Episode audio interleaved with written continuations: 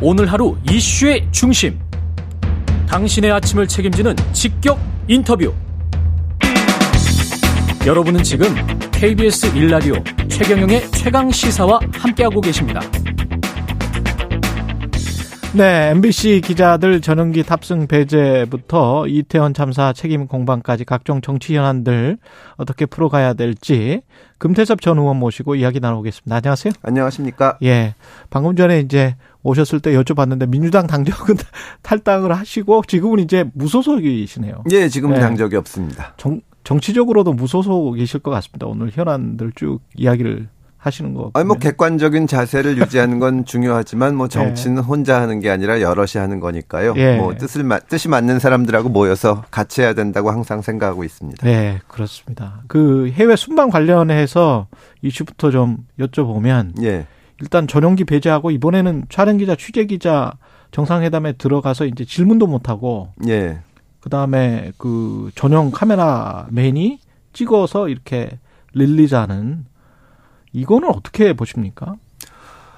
뭐 이번 어쨌든 순방에서 네. 윤석열 대통령이 최, 제가 개인적으로 보기에는 최근 외교 활동 중에서 가장 큰 성과를 냈다고 생각을 합니다. 명확한 메시지도 나왔고 네. 또 일본, 미국과 어, 정상회담을 가지면서 했는데 음. 다만 이 전용기 문제나 언론을 대응하는 문제 때문에 여러 가지 지적을 받은 것은 참 안타까운 일이죠. 음. 사실 그동안 보도에서 문제가 있다고 판단을 해서 이제 MBC를 전용기에 안 태우는 결정을 내렸는데 음. 이건 논리적으로도 옳지가 않고요. 왜냐하면은 보도가 제대로 된 건지 혹시 무슨 문제가 있었는지 판단하는 것은 정권에서 해야 될 일이 아니거든요. 네. 그럼 그야말로 그 여론에 시장에서. 따라서 판단돼야 네. 되는 것이고 음. 그다음에 물론 그 보도에 문제가 있었다는 의견도 많이 있을 수가 있지만 거기에 대해서 MBC 내부에서도 여러 가지 의견이 있을 텐데 이런 식으로 이제 어 조치를 취하게 되면 안에서 MBC 내부에서 이걸 좀 바꿔보자는 목소리들이 다 힘을 잃게 됩니다. 네. 사실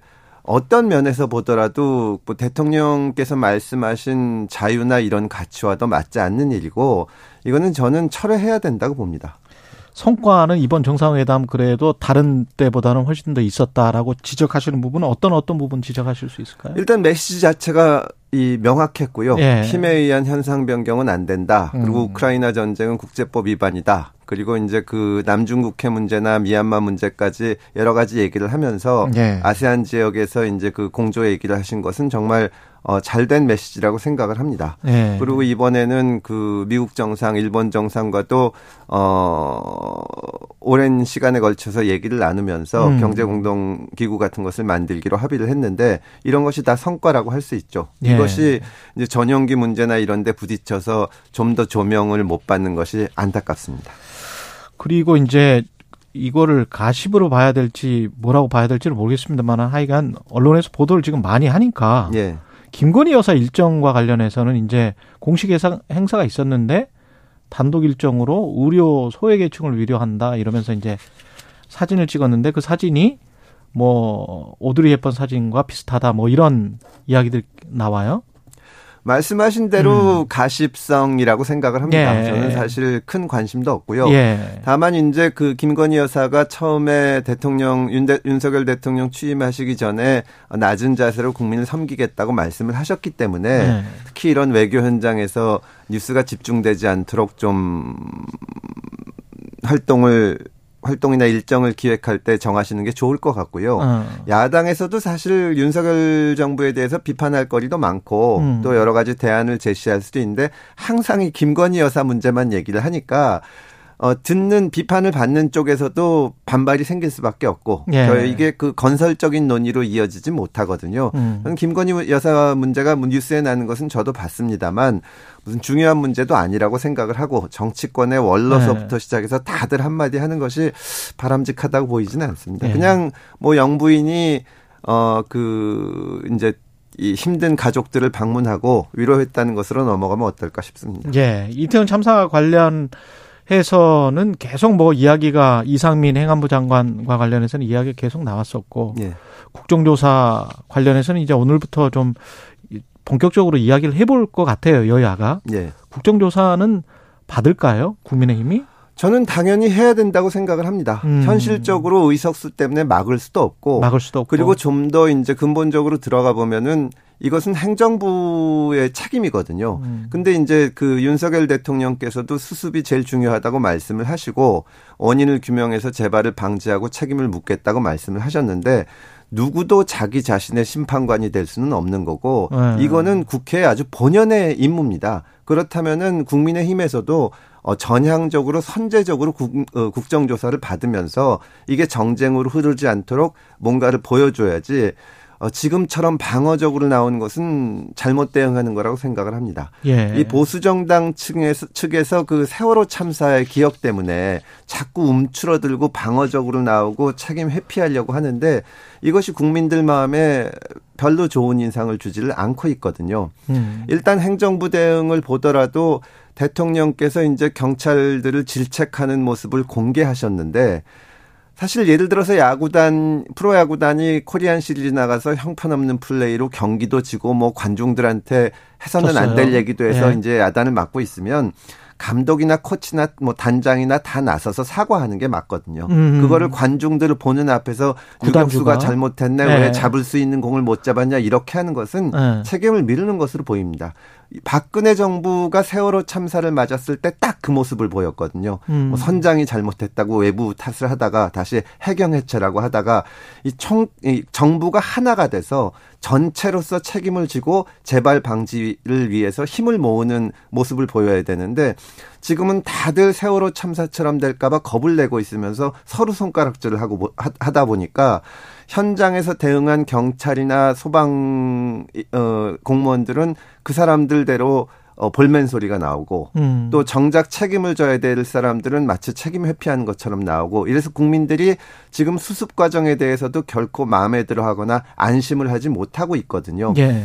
대표적으로 그 이상민 장관이 뭐 소방 인력이나 경찰 인력을 미리 배치해서 했어도 해결할 수 없을 거다 이런 말씀을 하셨는데 음. 그럼 앞으로도 이런 사건이 또 일어날 수 있다는 건지 뭐 지금 어떤 원인 때문에 이런 것이 일어났는데 이러저러한 점을 보완해서 앞으로 안 일어나게 하겠다 이런 메시지가 나와야 되는데 예. 그게 못 나오고 있습니다. 근데 정부가 그렇게 헤매고 있을 때는 음. 여당에서 나서서 국정조사를 받아서 음. 이것을 단순한 책임 추궁이 아니라 어떻게 천재지변이나 무슨 전쟁 같이 외부적인 요인도 없는데 축제에 참여하러 나온 시민이 157명이나 생명을 잃었는가 여기에 대해서 깊이 있는 분석을 하고 향후에 어, 이런 일이 다시는 일어, 나지 않도록 대책을 세우는 모습을 보인다면 그것이 정부의 신뢰로 이어지는 것이거든요. 네. 여당이 네. 나서서 자꾸 뭐 장관도 못 지켜주냐고 얘기하고 정부를 보호하려고 하면 이것이 여당에 대한 지지율을 올리고 국민들의 마음을 사는 것이 아니라 음. 남의 핑계 대는 것으로밖에 안 보이는 것이죠. 근데 오히려 지금 주호영 원내대표에게도 이용이라는 뭐 초선 의원이 예. 뭐 마치 대통령의 메시지처럼 의원들 다 보는 앞에서 그렇게 강하게 이야기를 하고 그때 뭐 퇴장시킨 게 맞았느냐 대통령실 수석들을. 뭐 별다른 또 대답을 못했단 말이죠 조영 과거에 그 보수 정부가 타격을 입고 몰락한 과정에서 그런 모습이 나타난 것이거든요. 예. 무슨 진방 논쟁이나 음. 또 대통령 스스로도 박근혜 대통령 때 어, 배신의 정치 이런 얘기를 하면서 예. 일사불란하게 대통령을 돕고 대통령의 뜻에 따라야 한다고 하다가 보수 정부가 몰락한 겁니다. 음. 지금 어, 국회에 출석한 대통령실 수석들이 그 지금 세월호 참사에 대한 질문이 벌어지는 와중에 웃기고 있네 이런 메모를 한 것은 음. 누가 봐도 잘못된 거거든요. 예. 그럴 때는 반성하는 모습을 보이고 사과를 하고 책임을 어, 오히려 여당에서 정부에 대해서 책임을 추궁하는 그런 자정 과정을 보여야 국민들의 신뢰를 회복할 수 있는 건데 거기다 대고 거의 그 물론 비공개 회의입니다만은 밖에 나중에 다 알려지게 네. 되는데 네. 그런 조치를 취한 원내 대표에 대해서 어떻게 그럴 수가 있냐 이렇게 항의하는 것이 겉으로 보기에는 대통령을 돕는 것 같지만 결국은 윤석열 정부를 약하게 만드는 거라고 생각합니다. 그 이상민 장관도 또 폼나게 누가 폼나게 사표 내고 싶지 않겠나 이런 발언을 최근에 했고 윤석열 대통령 이번에 나가시면서 이제 어깨를 툭툭 이렇게 두 번 정도 어? 두들 이거는 보통 이제 격려 힘내 뭐 신뢰 뭐 이렇게 보여주는 사인 아닌가? 아니 뭐 그런 제스처 하나에 너무 네. 많은 의미를 부여할 수는 없는 건데 예, 예. 윤 대통령께서 방향을 잡은 것도 수습이 가장 중요하다고 말씀을 하셨지 않습니까? 예. 근데 과연 이상민 장관이 지금 수습을 할 수 있을 것인가? 음. 현장에서 고생하고 정말 지금 트라우마가 생길 정도가 된 그 경찰관들이나 소방 공무원들이 이상민 장관의 지휘를 따를 수 있을 것인가? 또 본인 예. 스스로 경찰을 지휘하거나 감독할 권한이 없다고 하셨는데 저는 이미 이 늦, 너무나 늦었다고 생각을 하고 예. 본인 스스로 어, 내가 자리에 연연하지 않겠다. 지금 필요한 대로 수습을 하고 어떤 그 결단을 내리겠다. 이런 메시지를 내야 된다고 어, 생각을 음. 합니다. 지금 말씀하신 거 쭉 들어보면 국민의힘에서도 대통령에게 할 말은 하고 견제할 건 견제를 해야 오히려 대통령 지지율이 오를 것이다. 이런 말씀이신 것 같네요. 예, 매번 예. 그 어느 정부나 그거를 못 해가지고 뭐 박근혜 정부 예를 제가 많이 들었습니다만 예. 문재인 정부 당시에도 민주당 정부도 계속 대통령의 뜻 에 반대하는 얘기를 하면 뭐 저부터도 그러고 공격을 당했는데 결국은 그것이 정, 어, 집권 세력 전체를 건강하지 못하게 만들고 음. 이견을 용납하지 않아서 예. 정권이 유연성을 잃게 만드는 거죠. 국민들이 제일 싫어하는 것이 오만하고 고집불통인 것이거든요. 예. 대통령이 고집부리고 옆에서 계속 대통령을 지켜야 된다는 얘기를 하면 정권이 지켜지는 것이 아니라 오히려 같이 추락하게 되는 겁니다.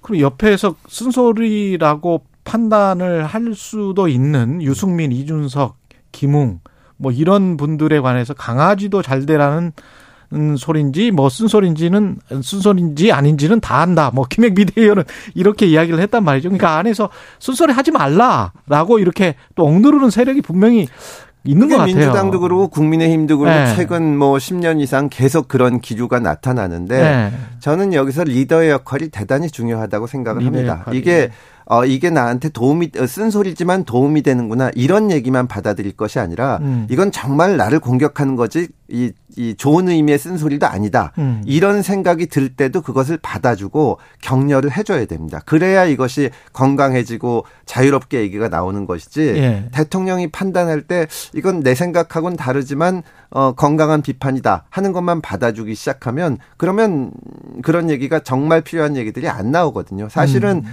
이번 MBC 기자들을 저 전용기에 태우지 않은 것도 약간 그런 기, 기류의 한 가닥이 보이는 것 같아서 걱정스럽습니다. 리드 이야기 하셨는데 민주당 이야기를 좀 들어가 보면 예. 그 민주당도 지금 이재명 대표의 사법 리스크 때문에 계속 뭐 뭔가가 지금 나오고 있단 말이죠. 예. 분명 히 이제 부정적인 이야기들입니다. 다. 뭐 그게 팩트인지 아닌지는 좀 가봐야 알겠습니다만은 관련해서 정치 공동체라는 압수수색 영장도 있고 이재명, 정진상, 김용 뭐 재판 때 이제 핵심 증거가 나올 가능성에 관해서도 어떻게 생각하시는지 모르겠고 이게 이제 정당으로서 민주당은 이재명 사법 리스크에 어떻게 대처하는지 이제 곤혹스러울 수밖에 없을 것 같아요. 민주당은 지금 네. 자정 기능을 완전히 상실하고 어떻게 음. 보면 개인의 정당이 돼가는 과정이 아닌가 싶습니다. 사당화됐다. 예, 네. 이번에 그 정진상 정무조정실장이 그 낸 성명서를 보면 어, 자기는 당사에 한 번도 사무실에 나온 적이 없는데 거기를 왜 압수수색하냐고 하는데 예. 어, 당대표 정무조정실장은 공, 어, 공적인 자리거든요. 어. 국회 내에 사무실도 있습니다. 예. 거기에 한 번도 나오지 않고 있다는 것이 말이 되느냐.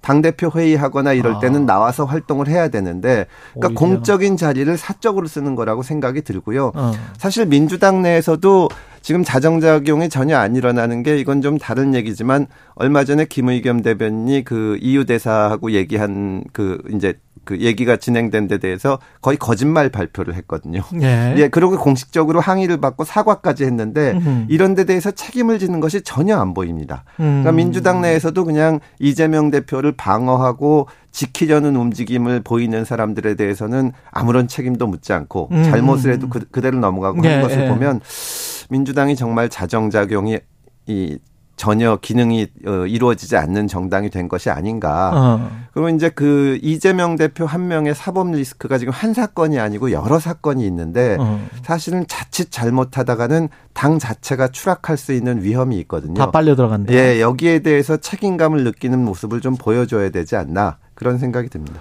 어떻게 해야 돼요? 민주당은? 어. 그러니까 지금 그런 위험성을 지적하는 목소리도 나와야 되고 예. 여기서도 당연히 리더의 목, 어, 저 역할이 중요한데 음. 이재명 대표도 한번 생각을 해봐야 됩니다. 음. 물론 지금 뭐 개인적으로는 억울한 얘기, 어, 말씀을 하실 수가 있고 그렇죠. 본인이 네. 그저 이뭐 검찰에서 어, 잘못 네. 수사를 한다고 말씀을 하지만 네. 그거는 본인의 판단이고 네. 이 아무리 그렇더라도 검찰에서 아무 근거 없이 사실은 제1야당 대표를 공소 어 저 공소장이나 압수수색 영장에 그런 식으로 기재하기는 어렵거든요. 예. 그럼 객관적으로 봐서 상당한 정도의 리스크가 있다고 봐야 됩니다. 음. 여기서 어떻게 본인이 행동하는 것이 자기보다는 당과 또 그 민주당 전체를 위해서 도움이 되는가 그 생각 과 판단을 할 때가 됐다고 생각을 합니다. 2, 30초 남았는데 네. 잠시 당직을 내려놔야 된다? 혹시 저 재판 결과 때까지? 제가 뭐 구체적인 방향을 제시하기는 어렵고요. 예. 다만 어, 이 당을 먼저 생각하는 판단을 해야 된다는 말씀을 드리고 싶습니다. 예, 여기까지 금태섭 전 의원이었습니다. 고맙습니다. 감사합니다.